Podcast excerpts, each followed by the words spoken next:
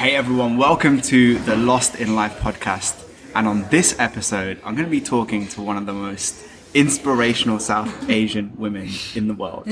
So keep listening.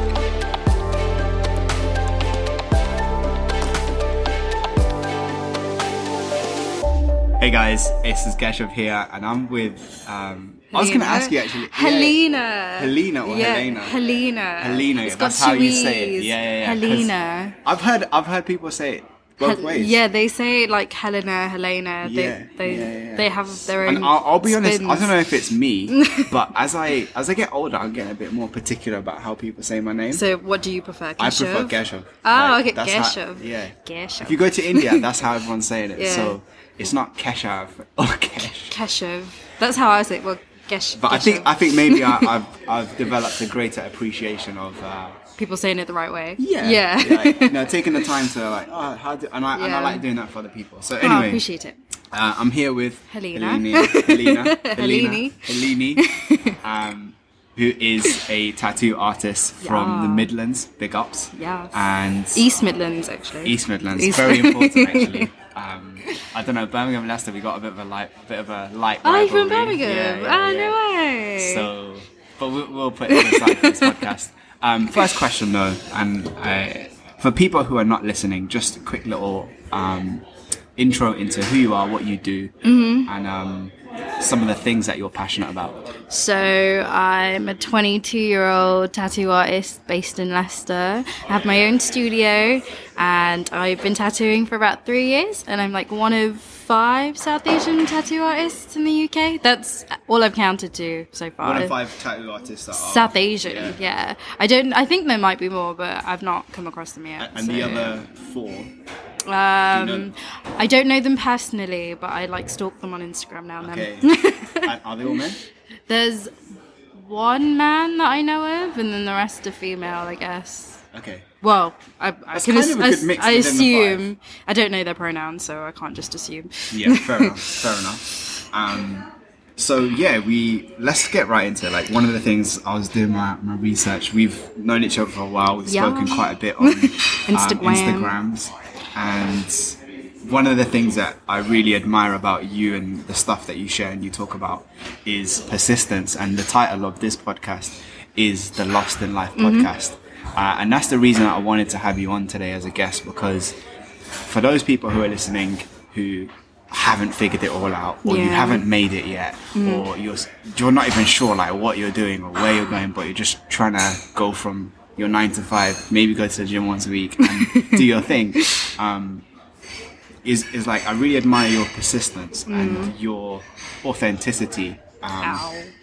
is that something that you always had I think so. I've always been the kind of person that's like, if I want something, I need to have it. Like, it doesn't matter what it is. Like, I can't stop thinking about something if I want it. And I can't sit and be idle. Like, it really bothers me. So, when I moved to London like two years ago, I was supposed to be a tattoo apprentice in the studio, but I went in once a week. I didn't have any money because I wasn't getting paid, but I'd sit in my bedroom all day, every day, and do nothing but draw and watch c- couples on YouTube because I was like lonely, sad person. So I just watched everybody on YouTube. But like, that's all I was doing. And I was just like, what am I doing with my life? But at least I'm in London. Hey, fancy. No, it wasn't. like, it really wasn't fancy at all. So I think there's a good lesson there that like the, the dream that people sell you Yeah. isn't always as good as you might think. Things may not turn out as you expect them to. Yeah. But you can always have persistence. Like I just like as we got here to film this to record this rather. I came in and you're I could see you were drawing. Yeah. Like you're, you're just doing things. Um, Yeah, I can't just sit around and not do anything. I was like, why, okay, why is that important though? I just think if you love doing something, you're just gonna do it, aren't you? Like if you love drawing, you're gonna spend all the time you can to draw. If you want to sing, sing. If you want to like do maths, you'll do Sudoku or something. I don't know. Yeah, yeah. Like if you enjoy doing something, you'll spend as much time as possible doing it. And I love drawing, and I love like creating And, things. and like, what's your earliest memory of drawing? And is it something you were like, in the Ah, classroom it drawing was stuff? or- my mum used to draw these little Indian ladies holding baskets and like living in like hay. by the way, it's so good to hear someone say baskets. A Oh, baskets, yeah, not baskets, baskets. Um, yeah, she used to do these little Indian illustrations, and I used to paint them with her. And we always used to like draw together when we were little, and I was terrible at drawing.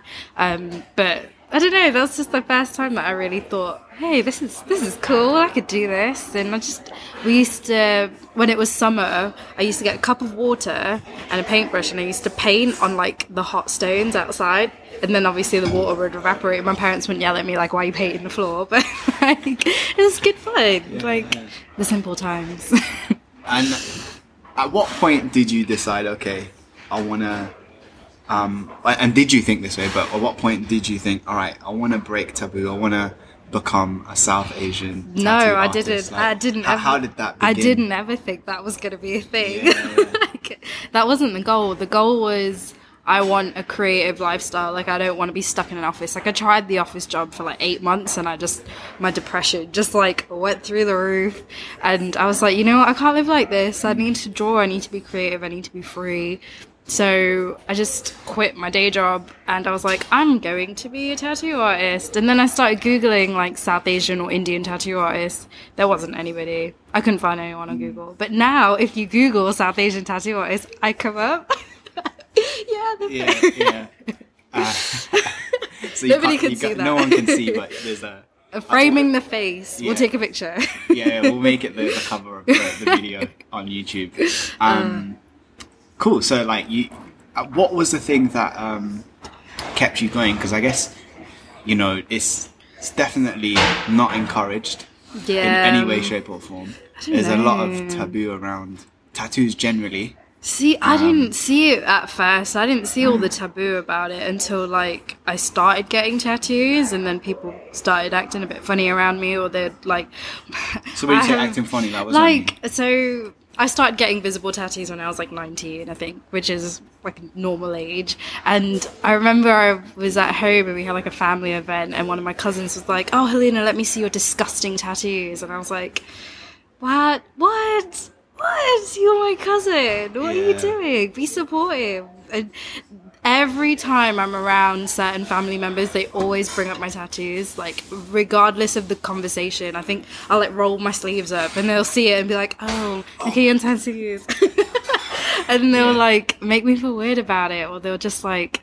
Oh, I don't want tattoos. I want to be the minority and not have any. I was like, You're South Asian. Do you know how many South Asian women there are with tattoos? No, there aren't many because obviously people like you make it very difficult. So wh- why do you why do you think? And I can relate to you because like, Yeah. if my mom's listening to this podcast, she's gonna get vexed. I'm gonna bring it up, but the number one thing every single day, every single time I speak to my parents or my members of my family, and we all get it, is the beard. Ah. Oh. you look like a Muslim. Yeah. Oh, you, and you know, like, I like the beard. That's an impressive beard. Thank Not people can draw, it. Yeah, yeah, grow a beard like that. um, why do you think that tattooing has that stigma around it, um, both broadly but specifically? Is it different within the South Asian? I think it's just because tattoos are like related to like army veterans or like criminals, like prison tattoos are a big thing. In Japan, I think it's still illegal. Is it illegal in Japan? I don't know. If you've seen with tattoos, they don't like it in Japan. Okay. In Korea, I think it's illegal. um, yeah, it's just real, like people just think criminal instantly. Criminal, criminal, criminal. But obviously, you've seen me. I don't look like a criminal. But I don't know. I think even like in professional um, career, so if you're a doctor or something, you can't have visible tattoos. In a lot of job descriptions, no visible tattoos are allowed. Um, it just makes you look unprofessional, but it doesn't really matter because I don't want to work in an office my entire life. I want to be a creative person, so I'm going to cover myself in tattoos. Yeah, yeah, yeah. And, and how, how do those same people respond to you now? They the same. Okay. so even though you've had some like modicum of success, Yeah, like, I don't know. hasn't changed It, now that it has. kind of- So my road to being a tattoo artist was so long and difficult. I know I'm only 22, but I started trying to get into tattooing since I was 18. So that's like three or four years of like constant rejection, not getting anywhere, sitting at home, just drawing, being completely idle. And then all of a sudden, I got a space in a studio and I started to own my own studio and like I don't know, everything blew up for me in like a very small amount of time. So now family members are like, "Oh my god, Heleena, I'm so proud of you. Like, oh, you're doing so well. I want a tattoo too, but my wife won't let me." Like, "Oh, no, stop it. You did not support me then. If I ever told one of those relatives that I wanted to be a tattoo artist at 18, they would have been like, "Are you sure?" Like, "Oh, oh, Oh, okay. Okay. Good luck with that. yeah. It was Yeah. just fake. So fake. but I guess the, this is what I found with my journey um, is that the people with eyes to see and ears to listen, they respond, Yeah. and they like they they don't need to be like they don't you don't need to explain anything to them. They Yeah. just understand, and actually, it's been a really good filter for me of. Like these are my dogs. And Yeah, like, yeah, these yeah. people get me, and these people will always Support me and Yeah. be there for me. um, and that I'm grateful for that because Yeah. it, it's taught me like now I don't think I'm quote unquote it's not a monolithic place success or whatever you yeah. to call it but now Success that, is whatever it is to you. It doesn't matter what other people think it is. but now that externally people are like oh like yeah I saw this or you did this you know it's kind of like Thanks. I remember you, you weren't really like checking me too tough before so No, I get that as well because we recently had like family over and he was like, "Oh, let me like manage your company for you," and I was like.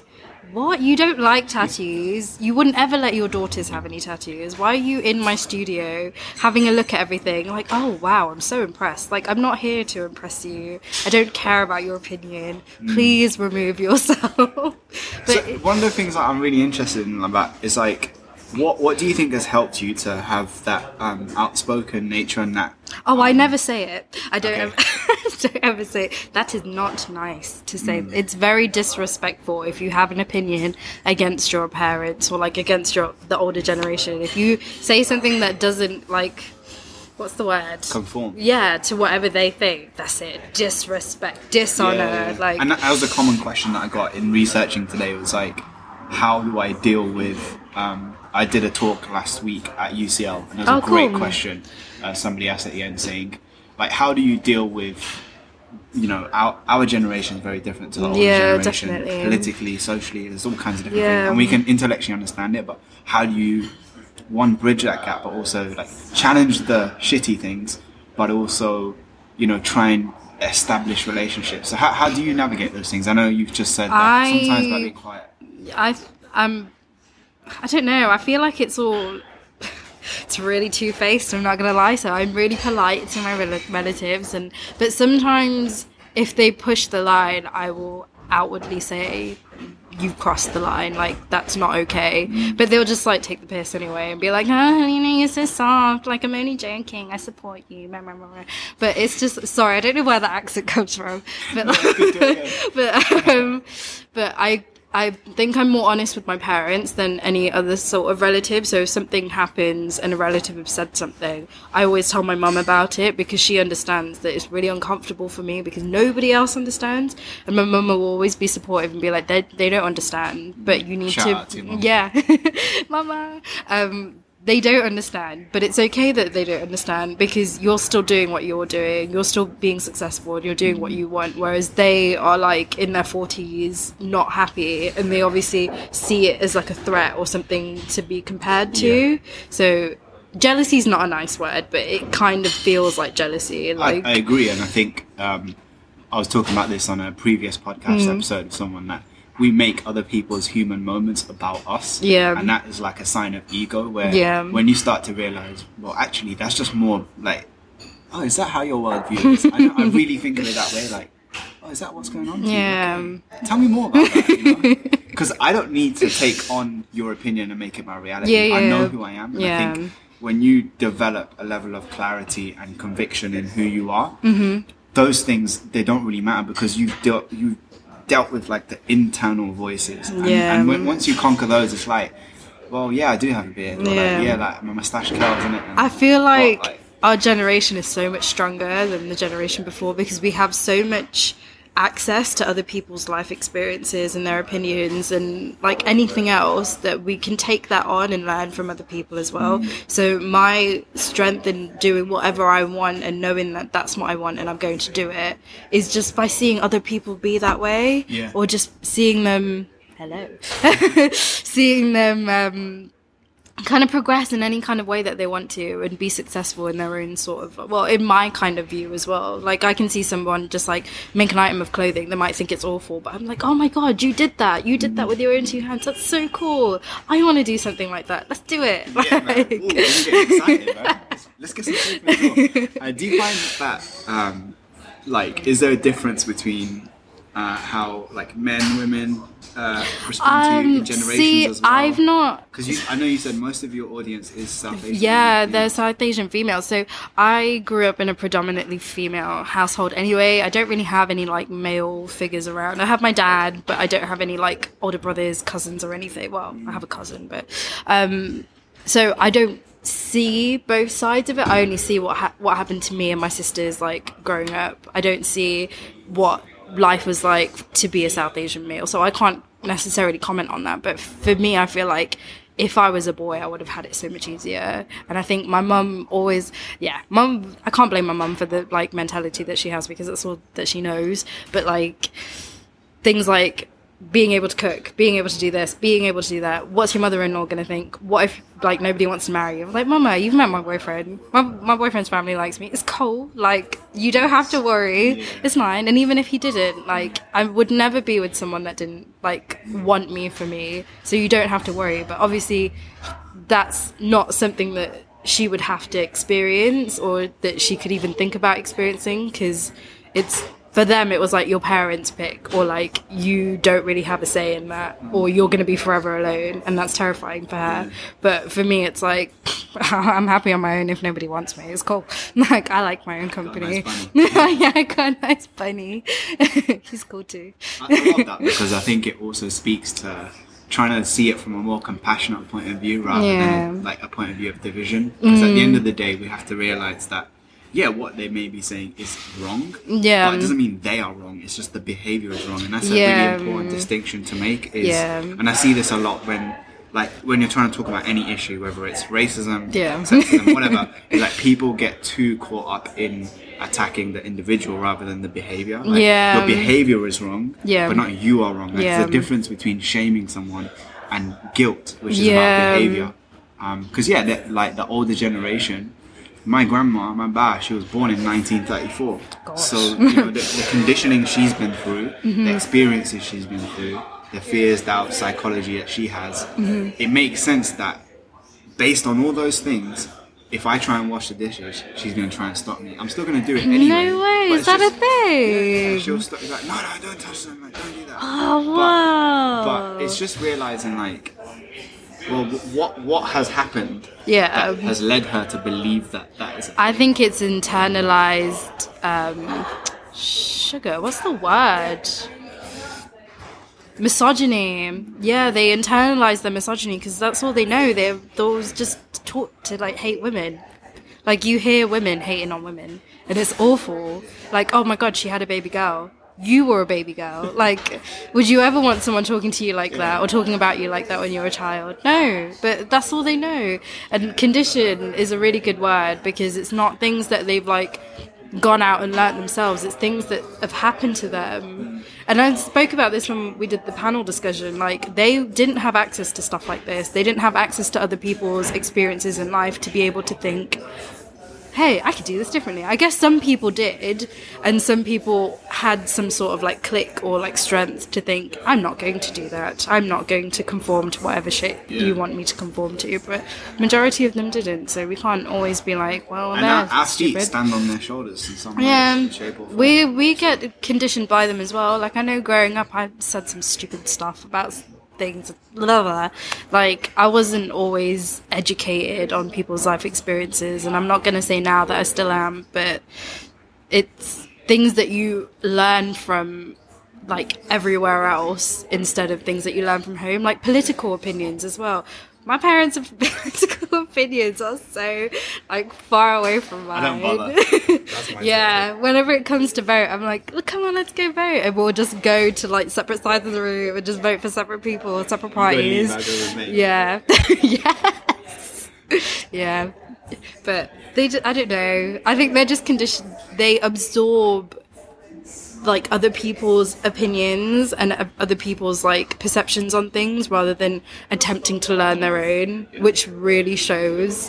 Which really, really, really Absolutely. shows. And I, I think this is where, like, uh, also, you know, when I look at some of the South Asian media outlets, the news channels, Mm-hmm. Yeah, yeah.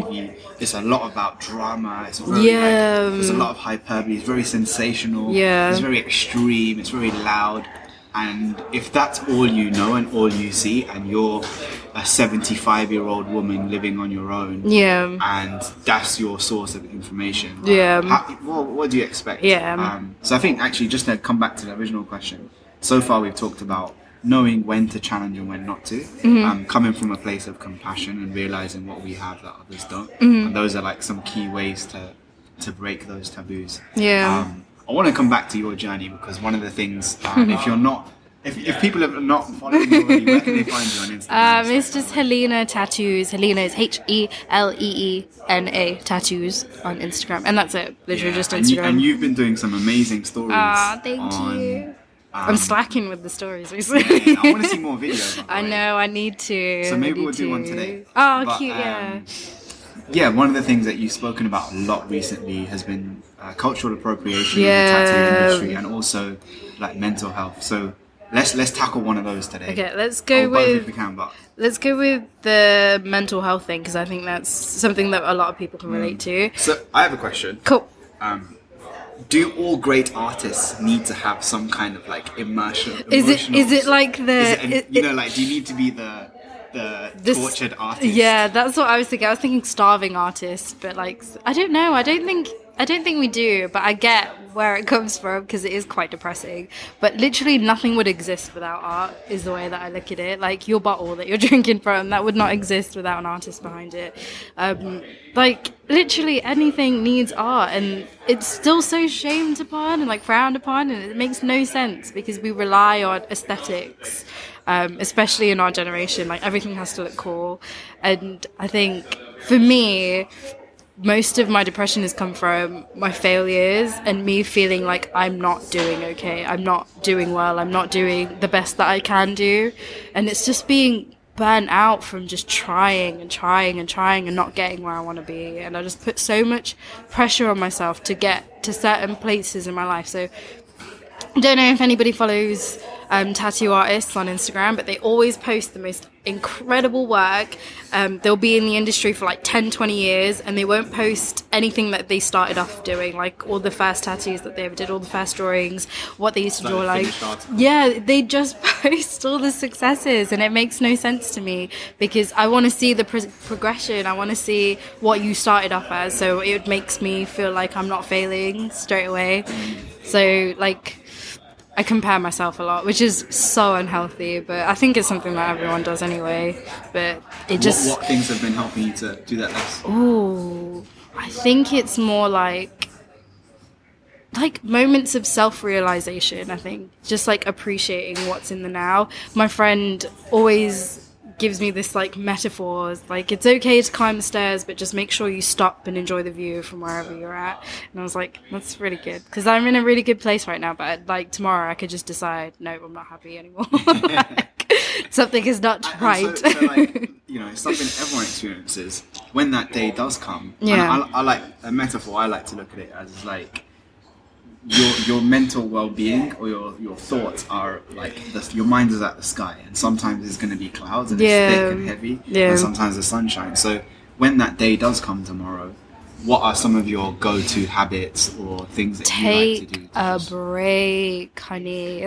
Like sleep. Just do not do any work. Something that I find myself doing is if I'm bored, I will do work. It's so unhealthy. Like I need to stimulate myself by not doing any like by doing something else. Like do a jigsaw puzzle. I don't know. Like watch a movie or something. Like do some gardening. I don't know. Like do something that isn't job related Yeah. because it's so easy to like pick up your phone, go on Instagram. Like I, my work just like is on every platform. My emails, Instagram. I don't know, clients, this, that, and the other. Drawings turned into work as well. So like, if I ever get a moment where I'm like, I need to calm the f down, I'm just gonna sleep, watch films, pig out, and just relax. So the next day.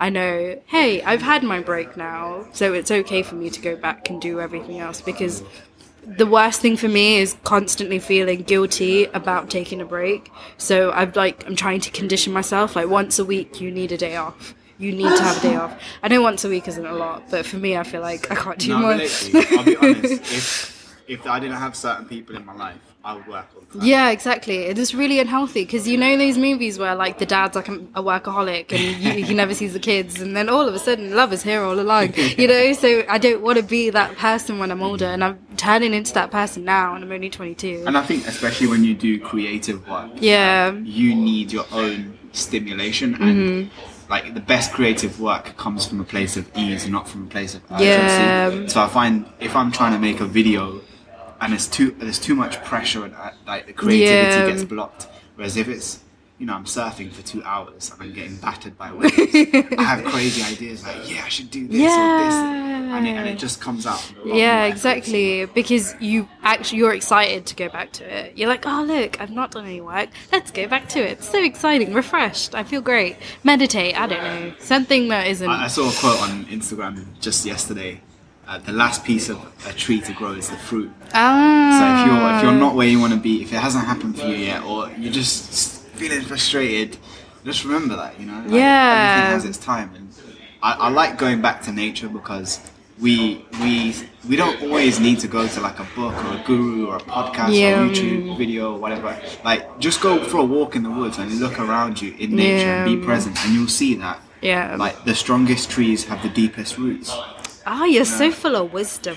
Um, simple stuff like that that anyone can observe. Yeah. Um, even the fact that if you think about the way a tree grows, the roots, it's not like they have a map saying, okay, you gotta go left and then turn right and the nutrients here. It just senses things Mm. Yeah. and goes based on that intuition and that blueprint that's in its DNA. So why do you think that you don't have that within you already? Right? Like, I I, can't tell you, oh, this is where it should be in five years. Like, Yeah. it's gotta come from inside and then out. Yeah. I think it's just from like seeing what other people are doing and seeing like watching movies and stuff is really unhealthy as well. Like because you see like like the struggle of like a I don't know like a character in a movie and then like it skips two years later and then it's like they're like a success. perfect, yeah, it's just there's no like I don't know. There's no proof of any sort of like struggle or growth. Yeah, you don't. I don't. process. You always get to see the boring days as well. Yeah, like which where is you just sit, I sat today for three hours answering emails because I have like my biggest problem right now is I have like a hun- like hundreds of messages that I need to reply to. You're terrible. I'm on point with that. Get it done. So yeah, I, but I think no one's gonna ever see that side of it. Yeah. Where the behind the scenes is like, yeah. So today I was I was eating cheesy puffs in my pajamas, and then I went for a walk. I had a poo, and I some emails. And that was my day. See, this is like what I want to post on. times. This is what I want to post on Instagram though, because like sometimes I'll have those. I don't know if you've seen those stories where I just sit in the corner of my sofa and like eat breadsticks or something, and then I'll have like little quotes around my head, like Yeah, all that. the things that. that I've like got going on in my mind, but I'm just sitting in the corner eating, like, which is very like very very relevant to I think a lot of people where they just like sit like idle doing nothing, but their minds just buzzing with so much shit that they need to do, and that's really unhealthy as well. Like clear your mind, like be calm, keep be calm and carry on. it's got to be clear for you to see through it. Yep. So Oh, I get it. that makes sense. Still mine, man. Ah. Um, there, there's a really good philosopher that I like called Jiddu, Jiddu Krishnamurti. Um, Okay. you should check out. And he, he's got a book called In Total Silence, The Mind Encounters the Internal. Wow. And I just like the quote there, like, when you're totally silent and totally still, you encounter the truth. Mm-hmm. Yeah. and yet, like yesterday, my cousin, um, shout out to Nand, he spent the whole day to- didn't speak, sat in one position, didn't eat or drink any water. No and it, just being still for a day, like you don't, he didn't need to buy a course, he didn't need to like do anything. It was literally sit in a corner and just, just be with your thoughts for a bit. Just, Just exist. Yeah, and I think that's why so many people are turning to meditation, Yeah. mindfulness, yoga, all these things. But then on the flip side, and, and it's a good segue into that conversation, Culture is being appropriate. um, so you talk a lot about like Appropriation. appropriation. Yeah. Um, I'm a bit of an a bit of a like appropriation of police. I don't want to call myself that because I don't want people like message. I get a lot of messages daily like, "Is this appropriation if I do this?" Like, I, I don't know because I can't speak for you. committee. Yeah, because I can't speak for you. But like, my issue was that like a lot of South Asian artwork was in, on trend in the tattooing industry. Like everyone was getting like mandala. Well, mandalas aren't really like Indian, but What's a mandala for so like know? um it's just a geometric pattern and it just like i think it's more of a buddhist thing actually. Don't really know the whole history about it but they're just really beautiful like circles. Integra- are you googling it? You'll see loads. They'll probably come up with tattoos. Yeah that's a mandala. So it kind of looks like you know rangoli um and it's always like geometric circles. Yeah so um things like deity portraits and like Mehndi and stuff like that. That was just so trendy in the tattooing industry, and I was like, yeah, that's cool and all, but why are you all white? Like, why are you all done by white tattoo artists that don't know anything about it? Like, that makes no sense to me. So, so for the person who's like, what's wrong with that? like, Why can't, why can't I get a because- cool tattoo? What's wrong? because there's no there hasn't been any room for any South Asian tattoo artists in the industry. Like I'm living proof of that because there's only like five that I can count. Like in the UK, and if you've ever been to the UK, you know that there's brown people everywhere, and there's a lot of brown creativity. And South Asians are known for being creative and colourful, and this, that, and the other stereotype. not seen Bollywood. Yeah, exactly. So like patterns and everything that's just like that's just part of our daily life. So why is it that that there aren't any spaces in tattoo industries for people of color or females or female people of color or like people in the LGBTQ plus um, community? Why is there no space for us? But you can appropriate things from our culture. Yeah, Like- like, you want to take the best bits, make money off it, but Yeah, you don't want to contribute like, to the I think process, to the a- struggle, yeah, to all see- things, having space. See, that's the thing. It's always it's always pretty. Oh, I love the culture, babes. What do you love about it? You've had one curry in your life. Have you ever spoken to a person of color? It wasn't even a curry, It it was wasn't. noodle. it was a pot noodle. Bombay bad boy pot noodle. Like I walked into this um studio. I'm not going to mention the name, but um I got interrogated for being Indian. They were like, "Oh, are you Indian?" I was like, "Yeah," and and they were like, and then I I'm just was imagining. yeah, and they were like, um, "Oh, where in India are you from?" I was like, "Oh, I'm not from India. Like, I was born here." And they were like, "Yeah, but like, where are you from?" And I was like, "Well, my parents are born in Gujarat in India." And they're like, "Yeah, but where is that?" And I was like, "It's it's a state in India. What do you want from me?" And they were like, "Oh, you don't even know where you're from. You're What- Indian." It's I was like, like, code, but what box do I? exactly like tick the you? other box but like um Um, i don't know i just and it's a studio that has like white artists and predominantly white artists. Actually i don't think there were any people of color but there was i was getting tattooed by someone that did south asian artwork and it made me feel so uncomfortable that that was the like atmosphere in the room that me being a person of color yet you can produce south asian artwork but if i if you come across someone South You don't know Asian, how to you don't know how to speak to them. I'm a fucking person. Like, I'm not some robot or like I don't know, an alien or And I something. here's the thing, like they're probably good people with Yeah. like, good intentions, mm-hmm. but and, and I think this is why people get very, very defensive when Yeah. you call this stuff out. Yeah. because it's like, oh no, I'm not racist. I'm, like, I have a brown friend. Yeah, I have a brown friend.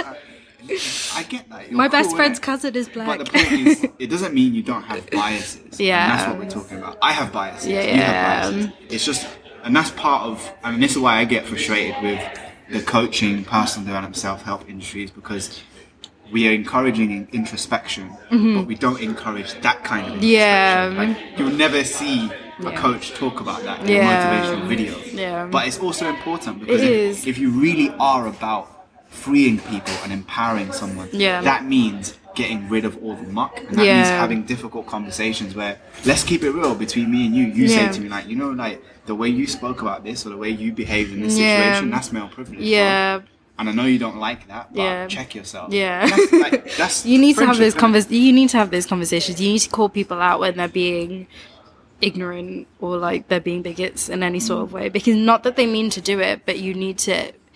Not that it's your job to educate people either, but you need to be able to like put a stand to it. And obviously, it's not always a safe space to do that. Like I was about to get a tattoo. I'm not about to like piss off the person that's gonna like stick needles in in me. Like it wasn't Which the space. was it, it was this one, which is a South Asian woman. Yeah, yeah, yeah. So it was like babes, what are you doing? No shame on the artist though, because I feel I don't I don't know I don't know how to like place it, but I don't always get it right either. So calling myself a cultural appropriation police isn't correct, but I know what bothers me and I know what makes me feel uncomfortable, and I know that if something makes me feel uncomfortable, it is valid. Like So- it's so making for, me for like people like that, um, Yeah. people in the industry, and also I think it's applicable to other industries. Yeah. What What do you think like are the steps to go from where we are now to where we would like to be? at? What What it should, What is the ideal? What should it be? like? listen to people of color when they tell you that something is not okay. Like if you're a white person and you think something's pretty from another culture, but there's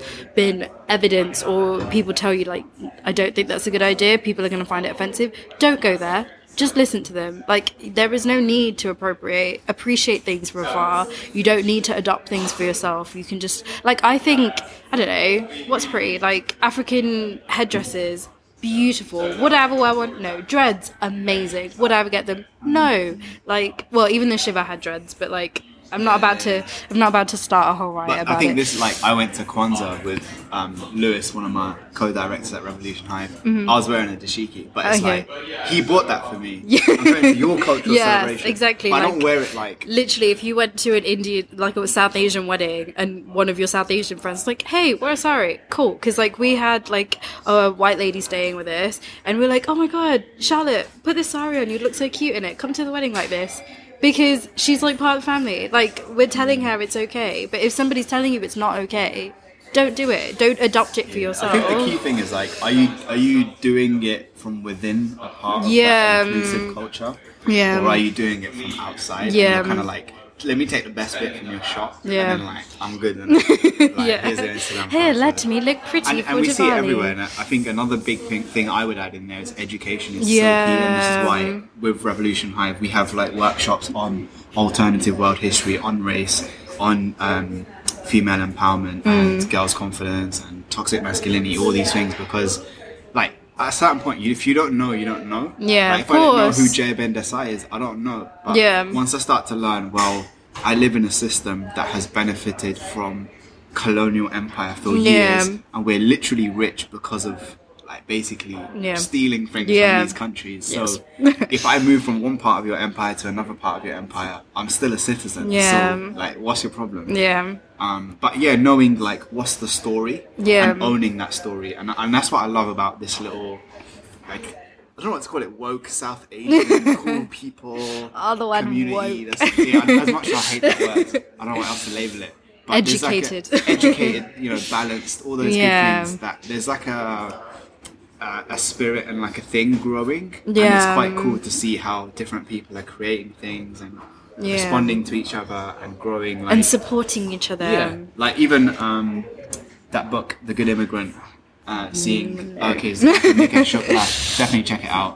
Um, it's a series of 21 essays by people of color on like what the immigrant experience is like and being sort of like belonging. Yeah, really, really good book. That's really cool. Um, if you've heard of uh, Why I'm No Longer Talking to White People About Race, Reni Eddo-Lodge. I need to watch. I need to read that. Yeah, I don't so- read. I'm gonna audiobook that. No, no, you, got, you got to change that statement. right? There's so many good books I want to recommend to you. I don't process things by reading. Okay. It's really bad. Well, it's a good. I think I'm glad you said that because um, often, we, like, like I just kind of said, we think reading is the only way to Educate ourselves. educate But there's so many good documentaries.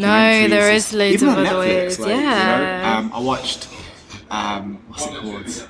Ah. Sex Education. Oh, okay. I'm not watching watched thought it that pretty yet. interesting. Um, there's another one called Little Things, uh, which is about. God, a, you watch everything. How do you have Oh, time? I, like, Read, watch everything. Uh, my thing is like I'll do I'll do any of those things. I'm not against like TV or reading or like, any, as long as like there's a utility to there's like something I'm gonna learn or grow. Yeah. So right now I'm watching uh, an anime called My Hero Academia. Shout out to all my anime fans. Oh. But like the story of that character, the way that it's shown, the art, the visuals, the music. it's all inspiring me and the story as well like a lot of animes that i watch they always have like a deep message yeah, to they them always do, don't Um, they? so that's what I mean. Like, you don't have to just grow in one. It doesn't have to be you read Think and Grow Rich or Seven Habits of Highly Effective People, Yeah. or you watch a Jay Shetty video and like, yeah, you're cool, and you can do other things as well. Yeah, definitely. Just even having conversations with people, like having open and honest Yeah, conversations fully. with people. Like, not that everybody has the confidence to do that because I know I I get really awkward if I like have to speak to people. But like, if you kind of put yourself in a space or like with like-minded people, it's always nice to kind of like bounce off what other people have experienced as well. So you like, brought me nicely onto my next Ah. little, little segment uh, question. How important is community in your development? I love my community so much. I feel like I wouldn't be anywhere if I didn't have my little Instagram community or like the little brown people that like big me up.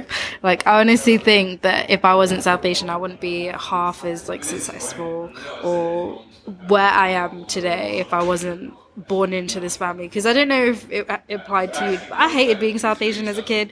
I wanted to reject that stuff so hard. I like, got I got beaten up. I almost did you? Yeah, yeah. So no first, way. First day of school, uh, a kid came up to me, punched me in the stomach, was like, "Fuck off, you packy." No. And then a couple of weeks later, um, we had football training, and my little brother was he had his, and I was waiting, and uh, I noticed some kids were throwing stones. So I went round the corner, and as I went round, I looked, and the stone hit me in my eye, Oh my just god. underneath my eyelid. And uh, yeah, the doctor said if you, you're lucky, if it was any higher, You could have gone blind. Yeah, yeah, yeah. Oh my god. I've had like chips thrown at me Shit. randomly. Oh my god. I just turned around and ate the chip. "Alright, safe, bro. Like, Oh my god, wanna give me that's the whole pack, yeah? terrifying. But yeah, going back to community, community. Yeah. Like, I don't know, just growing up, hated being South Asian, but like right now, I feel like I'm so blessed to be part of the community that I am part of right now. Being South Asian is such a blessing, right? Like in this generation, especially because we can appreciate it and we can like all It's more cool well. It is cool. It's so cool to be brown. Like I feel like all the white kids want to be brown now. They do because I remember talking to one girl and she was just like, "Oh my god, you get to wear such amazing jewelry and you get to like." I did a hair flip, Yeah, yeah, but you missed it. you you could like dress up and you have all this like history and culture and like I was just like, "Yeah, I guess so." Like, what do you have? And they were like, "Oh, I don't know. It's like nothing really. We eat fish and chips."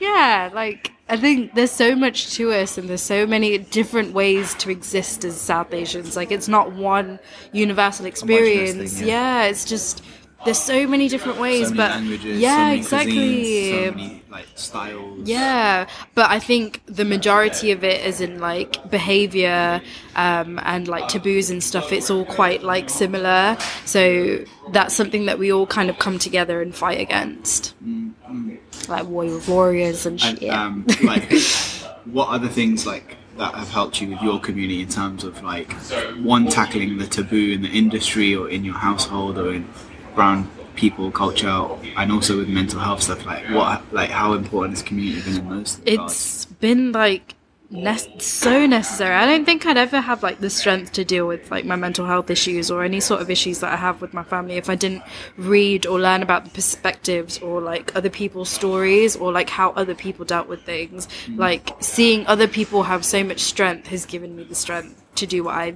like done. I've spoken are the people that like my clients or like people I found on Instagram or reading other people's stories on like articles or I don't know features anywhere. So like I get clients from like all walks of life and people have been like kicked out of their home for having tattoos, having different opinions, changing religions. I don't know, there's just so many things and it's kind of like wow, I'm really lucky but like if if they can do that, I can do this. Like I can deal with this. Like that we're just as strong as each other but in just in different ways. so in a way like the role of, of like especially the way you're doing things Mm. um at is it St. Francis it's just Francis. Francis Francis Street Tattoo or is it Francis Tattoo It's Francis Street Tattoo. Francis Street Tattoo. Yeah. Yes, out. Um, but especially the way you're doing things, like the tattoo artist isn't just a tattoo artist, like someone who's It's a therapist. it's like a therapist, a community healer, Yeah. activist, all those things roll Yeah, into one. definitely. Um, do you find that it's quite a we were talking about before cathartic experience getting a tattoo. I think so. I, and I say this as someone who has no tattoos yet as well. So Are you going to get any? obviously I'm coming to You. Like. Appreciate it. Um, oh wait, I forgot what cathartic meant. So so it's a it's when like it's like a release. yeah, so I feel like when most people come to me for tattoos, they're usually South Asian and they usually come from a place where they've rejected their culture for like the majority of their life. Same as me. And then they come and because I do predominantly South Asian artwork, it's kind of a way to like reconnect to that side of their life. As well as that, you get to speak to a South Asian person about all things South Asian because I know my South Asian stuff. So, like, I don't know. It's just like sharing life experiences, sharing, um, talking about Bollywood movies, or talking about like that weird actress over there that like I don't know, just gossiping or just just releasing steam with somebody that you can't always have these sort of conversations with. You need to be from the same sort of community to be able to like share that sort of space and share those kind of opinions with each other. And I guess that is in itself a relief or just healing in some way as well. Because I feel like a lot of people think of tattooing as like self harm, but like a safe way to self harm. So it's kind of like a therapy thing. Um, like I said before, it releases endorphins. So you can go and So get I, your I tattoos. gotta ask the question of Oh, all yeah. the non non tattooed people that's wondering like, does it really hurt? yeah, it does. I'm not gonna lie, they do hurt. And are some areas more painful than Yes, others? without a the most doubt. My most painful was. Is it different for everyone? yeah, definitely. I think a lot of people have very different pain thresholds. Like I've tattooed people, and it's hurt me tattooing them, and they're just sitting there fine. I'm like, "Are you okay?" They're like, "Yeah." I'm Oh, like, because "But- they look like they're Yeah, pain? no, but they oh. just seem fine. But like because I know what I like, I felt what they've feeling. Like it hurts me. So like. This particular, like the ditch in my arm, was Yeah. so painful. I wanted to bit here, cry. yeah? yeah, this Okay. bit and I've tattooed that place on somebody, and they've just been so fine with it. And I was like, "Are you Uh, 'cause you're okay?" Yeah, I'm expecting thing, them yeah. to feel it the way that I felt it, but no, they're fine. But yeah, everybody's got like different pain thresholds. Mine's incredibly low. Like you could pinch me, and I'd probably bruise and cry. Don't do it.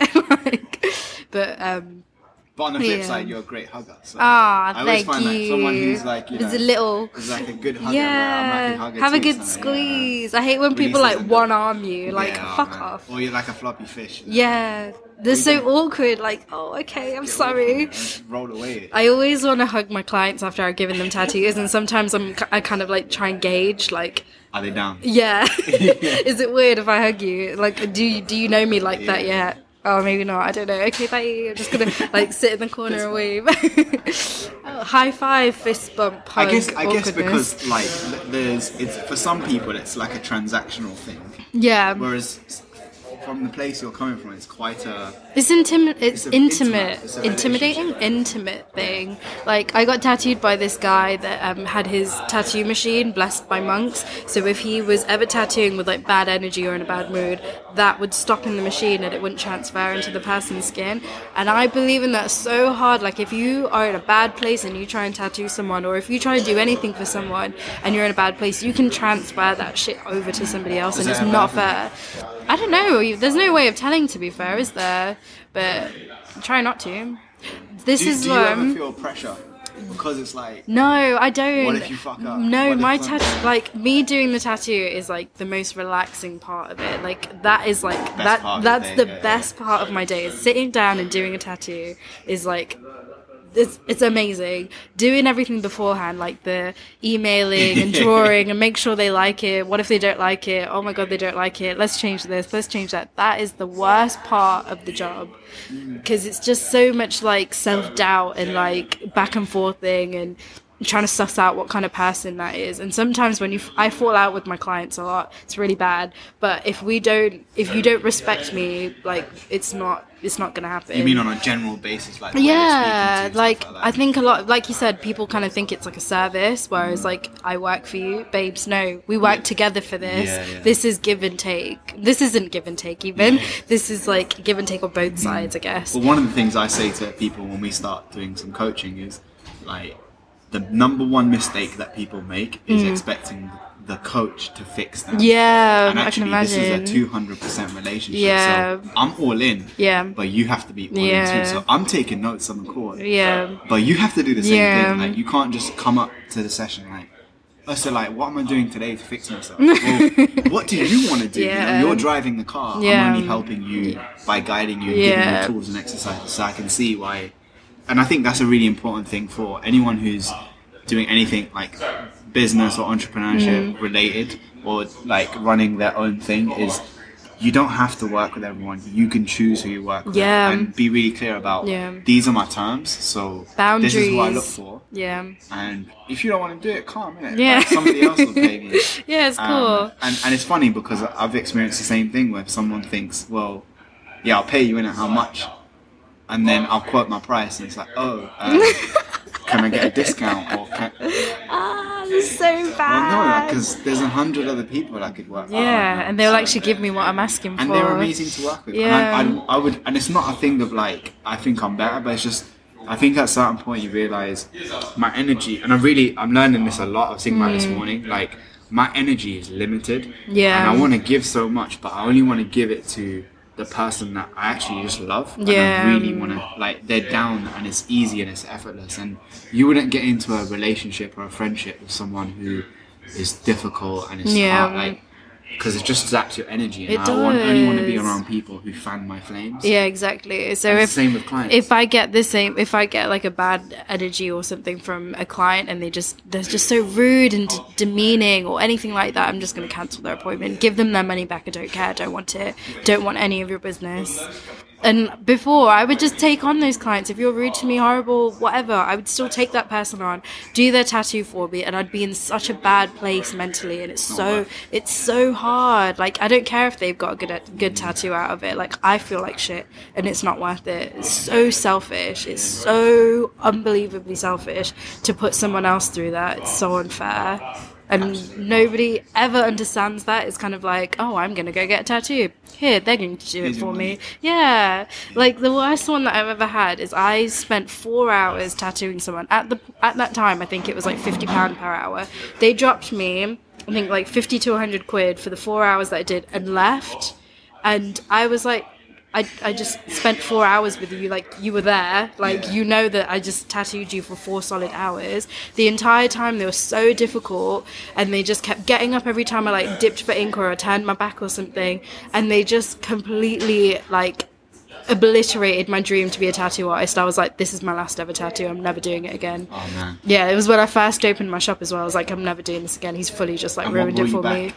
I think I had a client the next day. I wasn't looking forward to it, but they were the most lovely person Yes! ever. And Shout I was just like, don't even remember who they were, but I was just like, you know what? I'm I'm good at this. This is this is what makes it worth it. Like somebody looking at their tattoo and thinking, oh my god, this is incredible. Like, It's quite exciting. Like, Yeah. Who's going to show up in the chair today? You yeah, no like idea, right? so we have so I'm above a barber, so you just walk up the stairs and we kind of just like look to see who's coming up the stairs and you can't you never expect who it is and then you see them and you're like, Oh my god, I get it. That's so exciting. Hello. like what's happening? We're going to spend three hours together today. I hope you're ready. How, so how many people do you see in a typical day? Um, it's I try and limit to like myself. It, I limit myself to two. I used to do like four or five in a day, which is way too much. But two a day is like my happy place. At the beginning, I used to try and do like five or six calls Oh a day. Oh my god! Like some of them would last hours, and Oh. it's very emotionally draining. Like you have to give so much energy. You gotta be present. You gotta be. Yeah. Like, I just be there like quick lunch, bam, next one, and you have a lunch me. break. Ha, you're so Killed funny. me. I don't get. Killed I don't even get killed me. lunch No, I'm having lunch while I'm on the call, Oh, but God. I'm on mute so they can't hear me eating my packet of crisps, obviously. But- crunching away. chomping. Um, Ah, but now, yeah, there's definitely a sweet spot, and I think that again comes back to having connection with yourself and Yeah. knowing like, what your balance is of too much Yeah. I did an interview with someone, and I was like, it is a privilege for anybody to give their time to anybody else. If you don't see it as a privilege, you don't deserve their time. Yeah, like you should always see other people's time as a privilege. It, it like, really is though, like, and, and this is why. Um, I'll be honest, I appreciate it more now when someone watches a video, even for 30 seconds. Yeah. Like, that's a gift because at the same time, there were six other videos that you could have watched. Yeah. There were like seven emails you could have, you got WhatsApp Yeah. going on, you got things going on in your environment, but you Yeah. chose to actually watch. And if you Yeah. commented, oh my god, like you're my favorite person ever. Oh my god. Because at the end of the day, you know, like You gave me a shout out. Oh my yeah, god. big ups, big ups, man. You didn't have to do that. And Yeah. I sometimes there is like this entitlement in uh, this generation, Yeah. our generation of like you know, ah, but I worked hard. So what? Like Everyone works we're hard. Babes, we are all and, and I working think hard. we forget sometimes you might work hard, you Yeah. might be the right person, you might do all the right things, you Yeah. might shine your shoes and put a smile on your face, and you guess what? You still might not succeed. Yeah. But that's okay. It is okay. You still you're not doing it for the end result. You're doing Yeah. it just to be the person yeah, who you does should the enjoy or- the process. Not that the process is always enjoyable, but you should at least go with the process. Don't always try and rush to the finish line. Oh man, that's bars right. Ah. Someone, someone, I need that Charlie sort of like sound effect. I feel like because I always get the line like, "Oh my god, you're only 22. You've done so much with your life." I hate oh, like babes, I never have, but it's all it's still a process. Like I'm not finished. Like I'm nowhere near finished. Does that ever get annoying for you? It does. Like, especially when people are like, oh my god, you're so busy. I hope I'm not like, blah, blah, blah." I don't know, like, you don't have time for me. You're so busy. Like, yes, I know I'm busy, but it's not, that's not success. Be- being busy is not success. success. It's Being present is success. Being present is success. Success. I can't even speak. and like, being happy, that is like the ultimate form of success. Success. I can't even say it. I'm not going to say it. I think it's that thing. Success. Like, you, yeah. You get into the way. It doesn't sound like a word anymore. So, so where, do, where, where do you see like yourself in in how many years? yeah whatever years? Oh, I don't know. I just want to. Do you still want to go? Because I know like I've seen stuff where you're like, yeah, I want to have a tattoo place in London. Yeah, we I don't- We're talking about the vibe here. Yeah, I don't. I, I don't think I'll ever want to own another studio. I really like mine. The the mm. overall goal is to have a space in Leicester. So like maybe keep the current space that I have, and I really wanted to open up a studio just for like um, women of color or people of like minority. I don't like the word minorities, but you know, like people that aren't thing, we're not a traditional. Yeah, well. exactly. Like, people. of the world, yeah, exactly. More of us than you. so- Yeah. Anyway, people that aren't traditionally found in the tattooing industry to give them a space to tattoo and like feel comfortable. Because for me i want to like travel and tattoo but i always feel like i'm not going to be welcome or i'm going to be made to feel uncomfortable or there's going to be something that's going to like put me off. But i don't know i just kind of i want to live in london. I want to have a dog I want to be really happy and I want to be financially stable and I don't want to be gui- I don't want to feel guilty about paying myself. Like recently I've been giving myself minimum wage so I can like keep the shop running and everything goes to the shop. But I have my like minimum I've wage. lived this life. give myself minimum wage so I can like buy my clothes or whatever I want to do and then like maybe go out for dinner like once a week or something. I don't know. And I don't think- shoot I think, like, myself. a lot of people underestimate that it's a very big inner game. Yeah. like, doing this stuff. Yeah. yeah, it's a creative business, and, but at the end of the day, it's a business, and there's a there's like at every level there's hurdles that you have to cross. yeah Um, mentally, and and it is massively like inner work because, like you just said, like how much do I pay myself? Yeah. What am I How? Who the hell? Like, Who how do you? Who You like? Do you have No like a one's gonna- calculator on like Google or something? Like, how much to pay yourself? This is my like monthly takings. Yeah. Like, what can I give myself out of this? And the other thing, when you're passionate about something that you've created, you're gonna make sacrifices. Yeah. Like, if there's a month where cash flow, like, there's more Yeah. expenses. Alright, cool. Take a hundred out of my salary. yeah. Whereas, if you're in a job, mm. You would never. Yeah, exactly. It's would because it's your baby. You're like, I want you to succeed. It's okay if I can't eat. Starving artist. This is where it's come. This is where it comes from. Yeah. I was literally paying myself four hundred pounds a month, and I was living off that for like God knows how long. And then I was like, you know what? No, this needs to like, babes, I can't afford this life. Like, I'm like dying here, and I work so hard. I deserve to be paid and deserve to like I don't know come to London and like let loose a bit. And I couldn't do that. So minimum wage. At least I'm getting there. It's I exciting. think, I think the other thing is like sometimes um, it's knowing like, all right, the ideal is like, let's say, two and a half k a month. yeah. but it's not possible yet. Yeah. So for me, I always think, all right, well, what's the next step? So Yeah, living wage bit. Yeah, is a good like step maybe, or you know, every other month I'll do doubled, or every other month I'll get a dividend. And it's like for, for whatever you're doing, we always think like in a very monolithic binary way of perfect or nothing. Yes. And, I call it the all or nothing mindset. Yeah. Like I go to the gym and I do my full workout or I do nothing. But one of the things I've learned is that I can, you can just go and do your first work. Like Mm-hmm. just do 10 minutes. Just do 10 minutes and it's better than nothing. Yeah. Because guess what? If you do that, if you do that for a week, like let's say you want to meditate, right, for an hour, and you don't do it, but if you meditate ten minutes every day of the week, that's seventy minutes in the whole week. You did it. You It's did not it. hard. Yeah. Like right now, um, I'm learning to play the piano, and Exciting. like my piano teacher's probably listening, so I'll be very careful. I do practice, um, but like I get home, it's like 10, 11, I'm knackered, Yeah. and I'm like, oh man, like I just don't want to do this. yeah, I should do the Ah. My Hero Academia. but I've just been doing this thing of, all right, let me just do 10 minutes. And trust me, like, even yes, the difference between yesterday's practice and the day before, I improved because I did 10 minutes. Yeah. And I Mm. Think it's such a, like, huge message. And you don't feel people. as guilty because you did the 10 minutes. Yeah. At least I did something. If you did nothing, you'd be like, oh my god, I'm such a terrible person. So, yeah, something is better than nothing, right? Yeah, so, without a doubt. a 100%. Yes.